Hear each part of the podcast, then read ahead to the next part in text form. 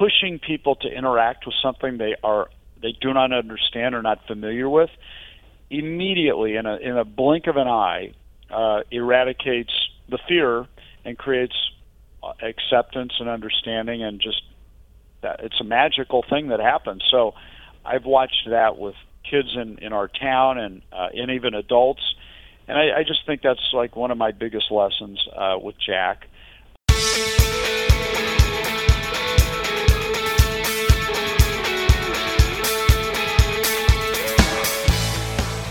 Welcome to Grace in 30 on WERALP, Arlington 96.7 FM. This is Ed Melick, and I will be your host for the program tonight. About 19 years ago, Mitch Tuckman was sitting at a McDonald's when he saw a school bus unloading a group of severely disabled teenagers. The sight and proximity of the teens really rattled him, and he wept. You see, two years before, he and his wife had given birth to a disabled boy named Jack, and the teens provided a glimpse into theirs and Jack's future. Mitch joins us to talk about the many lessons he and his family have since learned from Jack and the company that grew out of his motivation to ensure that Jack would never become a financial burden to his siblings or others, and which helps retirement investors keep more money in their pockets. Mitch, welcome to Grace in 30. Thank you, Ed. Thanks for having me. Let's just kick off and start w- with you telling us when you first realized that Jack had a disability. Uh, yeah, so my wife and I um, uh, we were married in uh, 95 and wanted to start a family um, immediately. I was uh, about 40 years old. Uh, so we we uh, gave uh, gave birth to Jack, um, and uh, probably in late '96, and we noticed that he, uh, after six months, just wasn't moving. Something just didn't feel right about his movement and the way he was acting even as an infant. And I uh, I attribute that insight to my wife. Uh, she she sort of picked it up. I, I was just kind of, you know, kind of a a dad who wasn't paying that kind of attention. But we took him in for some tests, and lo and behold, uh, the doctors uh, at Stanford Hospital, where I live here in Northern California, said, "Well, you know, fasten your seatbelts. This child has some disability." Uh, might be a slow learner. We we don't really know, but um, you know you're you're gonna you're not you're not going to be raising a normal kid. So you know I didn't really I thought oh boy you know have no idea what that's going to look like. Uh, but that was uh, you know kind of the beginning of this uh, this ride. Jack will be 22 this December, and uh, it's been a, an interesting experience. So tell us about the shock of hearing that kind of news. I mean, did, did it take a while to settle in and you come to the realization well, what you were facing? Well, you don't. I mean, you just know, wow, it's not going to be normal, but uh, it was our first child, so we didn't know what normal was, uh, other than, you know, watching nieces and nephews grow up and friends with their kids.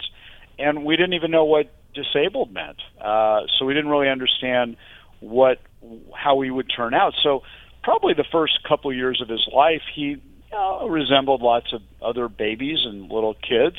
Uh, as the years went on, it took him longer to walk. Uh, he benefited from uh, something called hippotherapy, which allowed him to learn how to, uh, on a horse, uh, learn to get his muscles firing. Anyway, fast forward, he uh, we never had a diagnosis, uh, maybe until about six years ago, ironically.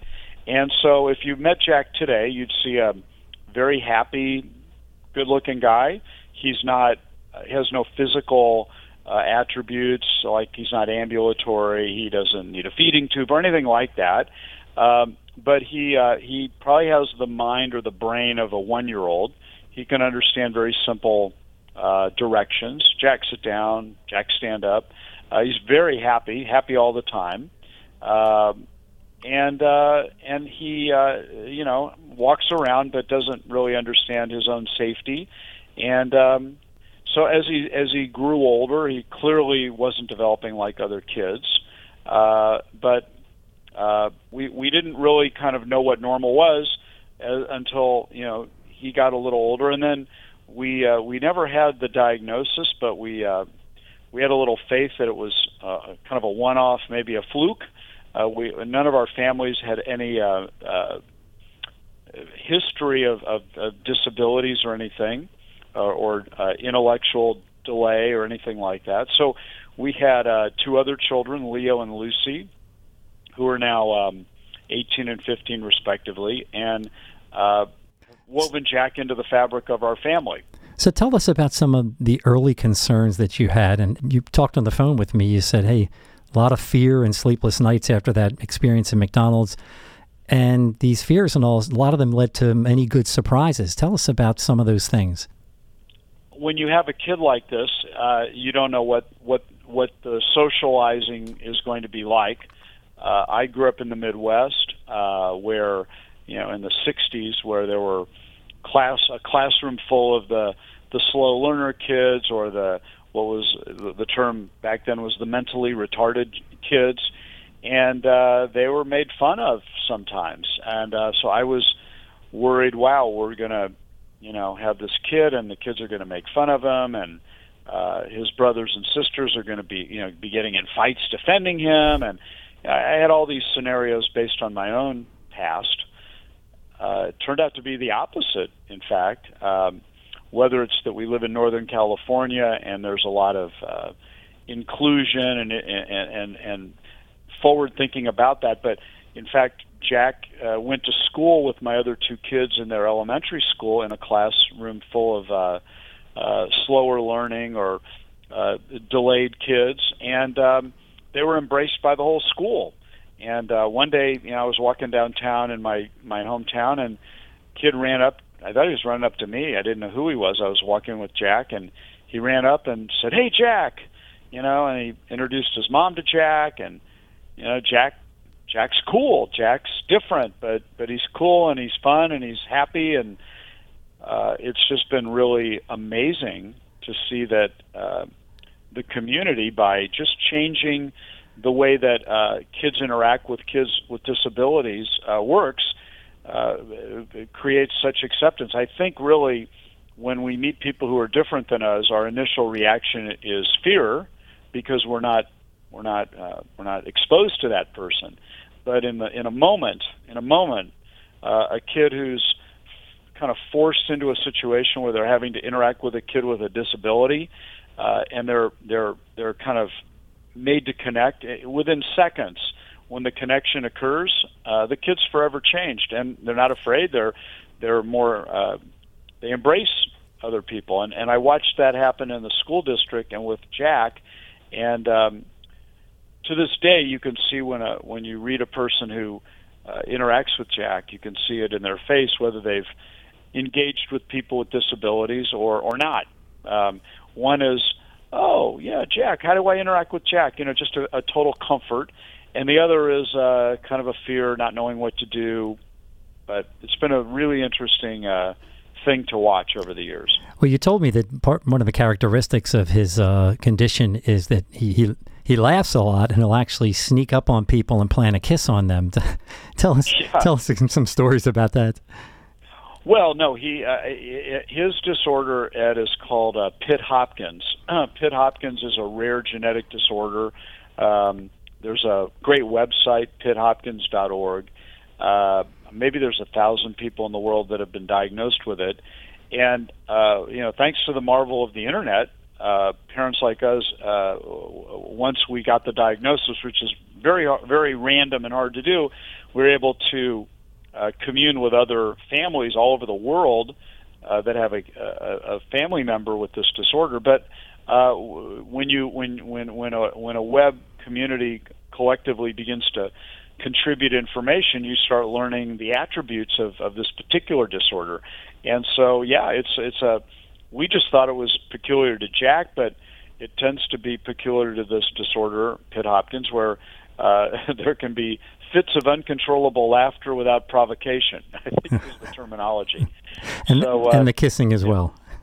Well, yeah, you know, Jack, I don't know about all the kissing, uh, but Jack is a he's just a nice guy, and he he's uh, I think he's been treated very well in our household, and so he uh, he likes to walk up and interact with people. He's got you know a kind of a funny personality like that, um, and yeah, he loves. If he likes you, he just wants to give you a kiss. That's that's great. So, what's the latest on him? Where where's he living? How's he doing? Catch us up in that sense. Well, he lives at home, and I think he will always live live at home. Uh, he um, uh, goes to school every day. Uh, he's not autistic, but his behavior often resembles someone on the autism spectrum. So he's at a school uh, called the Morgan Autism Center of San Jose, California, and he uh, he goes there every day and uh, learns a little bit based on his um, his uh, plan design, and uh, goes there every day and comes home. He's uh, very well taken care of. So let's segue into Rebalance. Tell us how your experiences with Jack led you to start your current company. Uh, well, so you know, back around that time, Ed, I was uh, I, again. I live here in Silicon Valley, and I um, had had a career as a software entrepreneur uh, uh, from the early '80s leading into the late '90s. And if you recall, there was a period here in the valley where, uh, when the internet began to take hold, uh, it was called the dot com boom, and I was a player in that boom. I was part of that and was fortunate enough to sell a business and uh, get involved in a few others uh, in which I had invested that did very well during that period. And and also we had had Jack, so uh, it was one of those uh, moments in time where you wake up and you've got a responsibility to take care of this person for God knows how long, and also the money to really uh, know that you can do that uh, properly. And I was took the money as a as a great sign that I better really figure out how to manage it properly. And so I um, I began to look at options for for this, and I went to all the usual firms that are based in Wall Street, like uh, you know Merrill Lynch, UBS, uh, Goldman Sachs, etc. And I uh, know I, I do have a lot of background in in business and finance. I have a Harvard MBA from from way way back in the in the day of uh, early 80s so I was able to call upon some friends and try to better understand my options for how to take care of this this money and be a, a proper uh, steward of it. Um, and I kept really getting a lot of alarm bells going off uh, that if I engaged with a lot of these firms that uh, they wouldn't really be taking care of me and my money; they'd be taking care of them and their and their their salaries and their money, and that I really wasn't engaging with an industry that I could trust. So I, I stayed away from it and I kept asking and inquiring. And in my journey, I ran across a person who ran a hedge fund, an old friend of mine, and he made me a very interesting and surprising offer. He said, Well, if you really want to learn the business, why don't you join the business? Uh, I said, Well, I never really thought of it, and it never occurred to me that I'd enjoy it or be any good at it. But he convinced me otherwise, and I began to um, help him analyze companies that had recently gone public uh, in Silicon Valley during the dot com boom, and it led to a seven year career uh, in money management, working working for a fund that was uh, a very high performing fund that was very good at picking stocks and outperforming the market, and I. Uh, I got into that business uh, through this concern about managing my own money with Jack. So you started to, you wanted to really carefully manage this liquidity event, this money you got out of this event, and you started getting smarter. When when did you? Uh, you started a small company sort of organically, and, and more and more people came to you, didn't they, and seek your advice? Family members, well, folks like that. Well, yeah. So so I uh, I was working in the industry. I was going to a lot of conferences, lots of conferences. I met hundreds of probably some of the smartest investors in the world that were either running maybe a large amount of family money or a, a large endowment or a foundation, and then they were taking that money and spreading it around to various managers. Our firm was one of them. Uh, and, I was asking them, well, how do you think about your overall uh, portfolio and the approach? I understand, you know, where we fit in, but but how do you think of the whole thing? And I kept getting uh, directed to um, a person named David Swensen who ran the Yale Endowment and still does. And they, they all said, I kept hearing this over and over, if you really want to understand the best way to manage money, go, uh, go read this book by this guy who runs the Yale Endowment. They're the most successful long term money management uh, stewards in the world. And I read it, and I began to talk. My friends would ask me, "You know, what do you think of my portfolio?" And I began to realize that the Wall Street guys were speaking a completely different language than the um, than these guys that are the smartest money managers in the world. And I um, I thought, wow, I think I think with some technology and new things that are happening out there, one could emulate their their practice uh, and get rid of the whole Wall Street uh, problem that I had encountered. And so I first began a company that was an online tool to help people put together and manage portfolios using this big league investment method that I had discovered, and also uh, it, it really had not been feasible for everyday investors to, to do until very recently, about the time I was looking at this. Um, and there were several reasons for that, which I won't get into, but kind of a lot of things converged technically. And I thought, wow, man, everybody can do this. They they wouldn't they wouldn't have been able to have done it a few years earlier, but they can do it now. So I launched a company back in um, 09 uh, called Market Riders, and it, it, it was the very first of what's now a very big trend called robo investing. Um, uh, and others went on to take that concept a lot further, but I, I began talking with a very close friend of mine uh, in the D.C. area named Scott Puritz, and, and Scott and I had gone to Harvard Business School together, and I was showing him what I was finding that there's a, a real opportunity here to uh, help people invest in a much better way than, than the Wall Street practices of the of the past.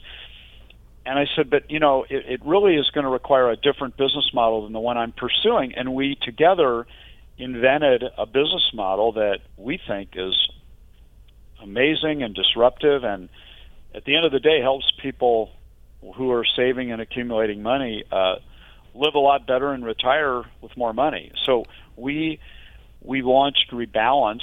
Um, and uh, we did that about uh, in 2013, about going on six years ago, seven years ago, and uh, it all came from my my need to figure out what to do with my own money because of uh, a disabled child. I, I like love this story because it's kind of an, I guess you, what you'd call it an organic start. You you did something for good, proper motivations. You tried to get smart. You tried to properly store the money, and particularly with your son in mind and it just kind of grew and evolved into something that's that's really cool. Tell us about it. Tell us about what Rebalance does and how it saves the investors money and gets them typically a better return. Sure. Uh, so let, us just start with, uh, with, with with me and, and Scott. I mean, we, we're both guys who um, we love the concept of doing doing well by doing good. Um, we we really both uh, bristle at, at injustice and things that that are happening to people by by people or companies that may be a bit uh, not immoral but amoral. And so I, I showed Scott, look, here's what I'm seeing out there, and and Scott has a great strategic mind, and together we we we came up with this idea that a pretty simple idea. Uh, if there's a a person or couple or family and they're working really hard and they're busting their you know what to save some money and they've been smart enough to put it away and accumulate it.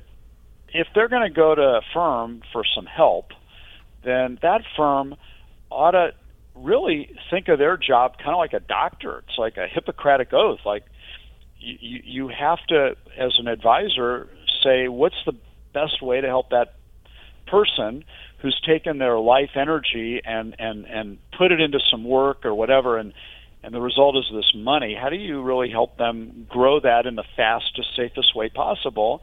And how do you do that and build a profitable business at the same time where you put them first? And that's a pretty simple idea, right? I mean, yep.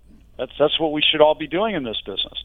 And, and and I think unfortunately, while there are a lot of people who want to do that in this business, they're operating under a business model that doesn't allow for that. So we started with that one very simple and very focused idea, and we built the whole company around that. So one thing we know is that if people uh, pay a lot in fees, uh, they can have dramatic amounts of their money uh, uh, uh attrition uh, uh, go away.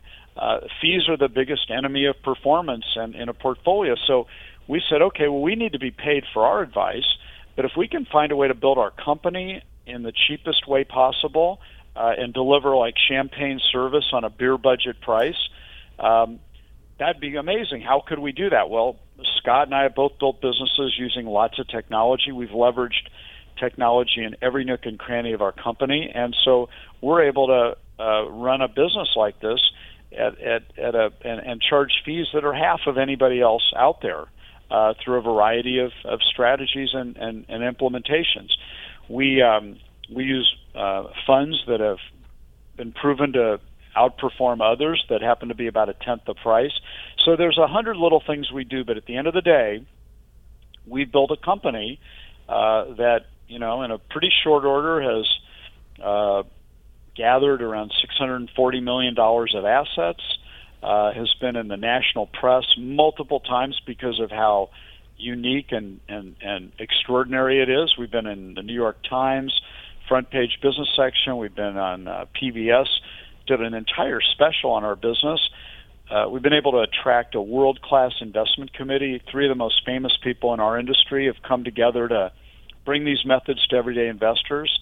Um, and so uh, uh, we, we, provide a great service, and, and ultimately we know that people want they want three things. They want to know their money's invested in a really safe and powerful way and, and inexpensive. Uh, they want to know that they can see a path and a plan forward uh, financially, knowing that they're not going to run out of money when they're going to need it the most at an elderly age. And they also want someone on the other end of the phone that can help them make very critical decisions as they come up financially. Uh, you know, is it time for me to take Social Security? Um, should I put money in my 401k or fund my college uh, account for my kids? Um, is it smart to refinance my home? Those kind of financial questions. And so Rebalance is all about that. We've we've packaged up a variety of services and offer it probably half the price of most uh, wealth managers out there. So that's what we did, Ed. We we just thought, how do we help people live better lives with the money they've earned and retire with more than than and help people to that end. Well, that's really a cool story because it's uh, you I probably would have never imagined that when you had Jack and you had those worries years ago that that it would lead to this kind of thing where you're helping so many people that are trying to hold on to as much of their retirement money as possible and get good returns as well. Um, let's take a step back. I mean, we've got a few more minutes. We typically ask our guests to issue some sort of a call to action, but I, I kind of want to merge that in with uh, some lessons learned. I mean, you've learned some very profound lessons that you share with me on the phone uh, th- from Jack and, and your children have and others around him. What would you like to share with people? What would, what would you like to challenge them to do and think about the disabled? And what are the, some of the core lessons you've learned from raising him? Well, I would say that um, when, with other kids or anybody, I think I mentioned this earlier, that we tend to uh, have. Uh, I think bigotry or or a, a lot of racism, ill will, all that stuff with other people tends to happen just because of, of fear and and we don't understand. So I've just again watched people who walk up to Jack. They're reticent. They don't understand. They don't. You know, they're, they're nervous. Uh, just grown adults. You know, look at this guy and he's the most harmless person in the world, and they don't know what to do.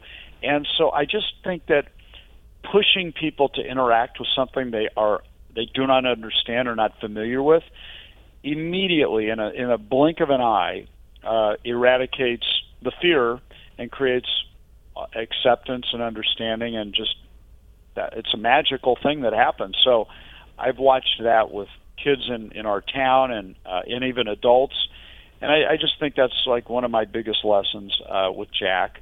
Uh, the other is probably, um, you know, for Jack, doing certain things is just really hard. Like you see him struggle with, uh, you know, making sure he's not going to trip when he goes down a step, or just trying to do one little thing, just things that all of us take for granted. Uh, uh, you know, picking up a smaller object with our two fingers. So you kind of realize, you know, everybody finds certain things really hard to do. Certain of us find certain things really easy to do, and we're all different. And um, just to kind of be grateful for the things that that we can all I can do that are easy for me to do, and uh, and be be a little more accepting, you know, for others who can't. So, I'd say those are the, you know, a couple things, and and also for children who've grown up around Jack, uh, in a way, he's given them uh, lessons that he'll never understand. But my other two children and their friends and kids around them, uh, just you know, they've all kind of gotten a little bit of a of an old soul mentality, being able to be around a kid like Jack. So it's been an interesting experience, and I'm sure, uh, you know, the next 20 years, God willing, will be uh, as interesting, if not more. That's great. Listen, Mitch, thank you so much for joining us and for sharing uh, your journey with Jack with us, and also for the work you're doing at Rebalance uh, to protect and educate retirement investors. I got to believe that uh, your success is due to your good and proper motivations. If listeners want to find out more about Rebalance, uh, please visit their website at rebalance360.com. That's rebalance360.com. This is Ed and Mitch signing off from Grace in 30 on WERALP Arlington 96.7 FM. Have a great night and be sure to tune into Grace.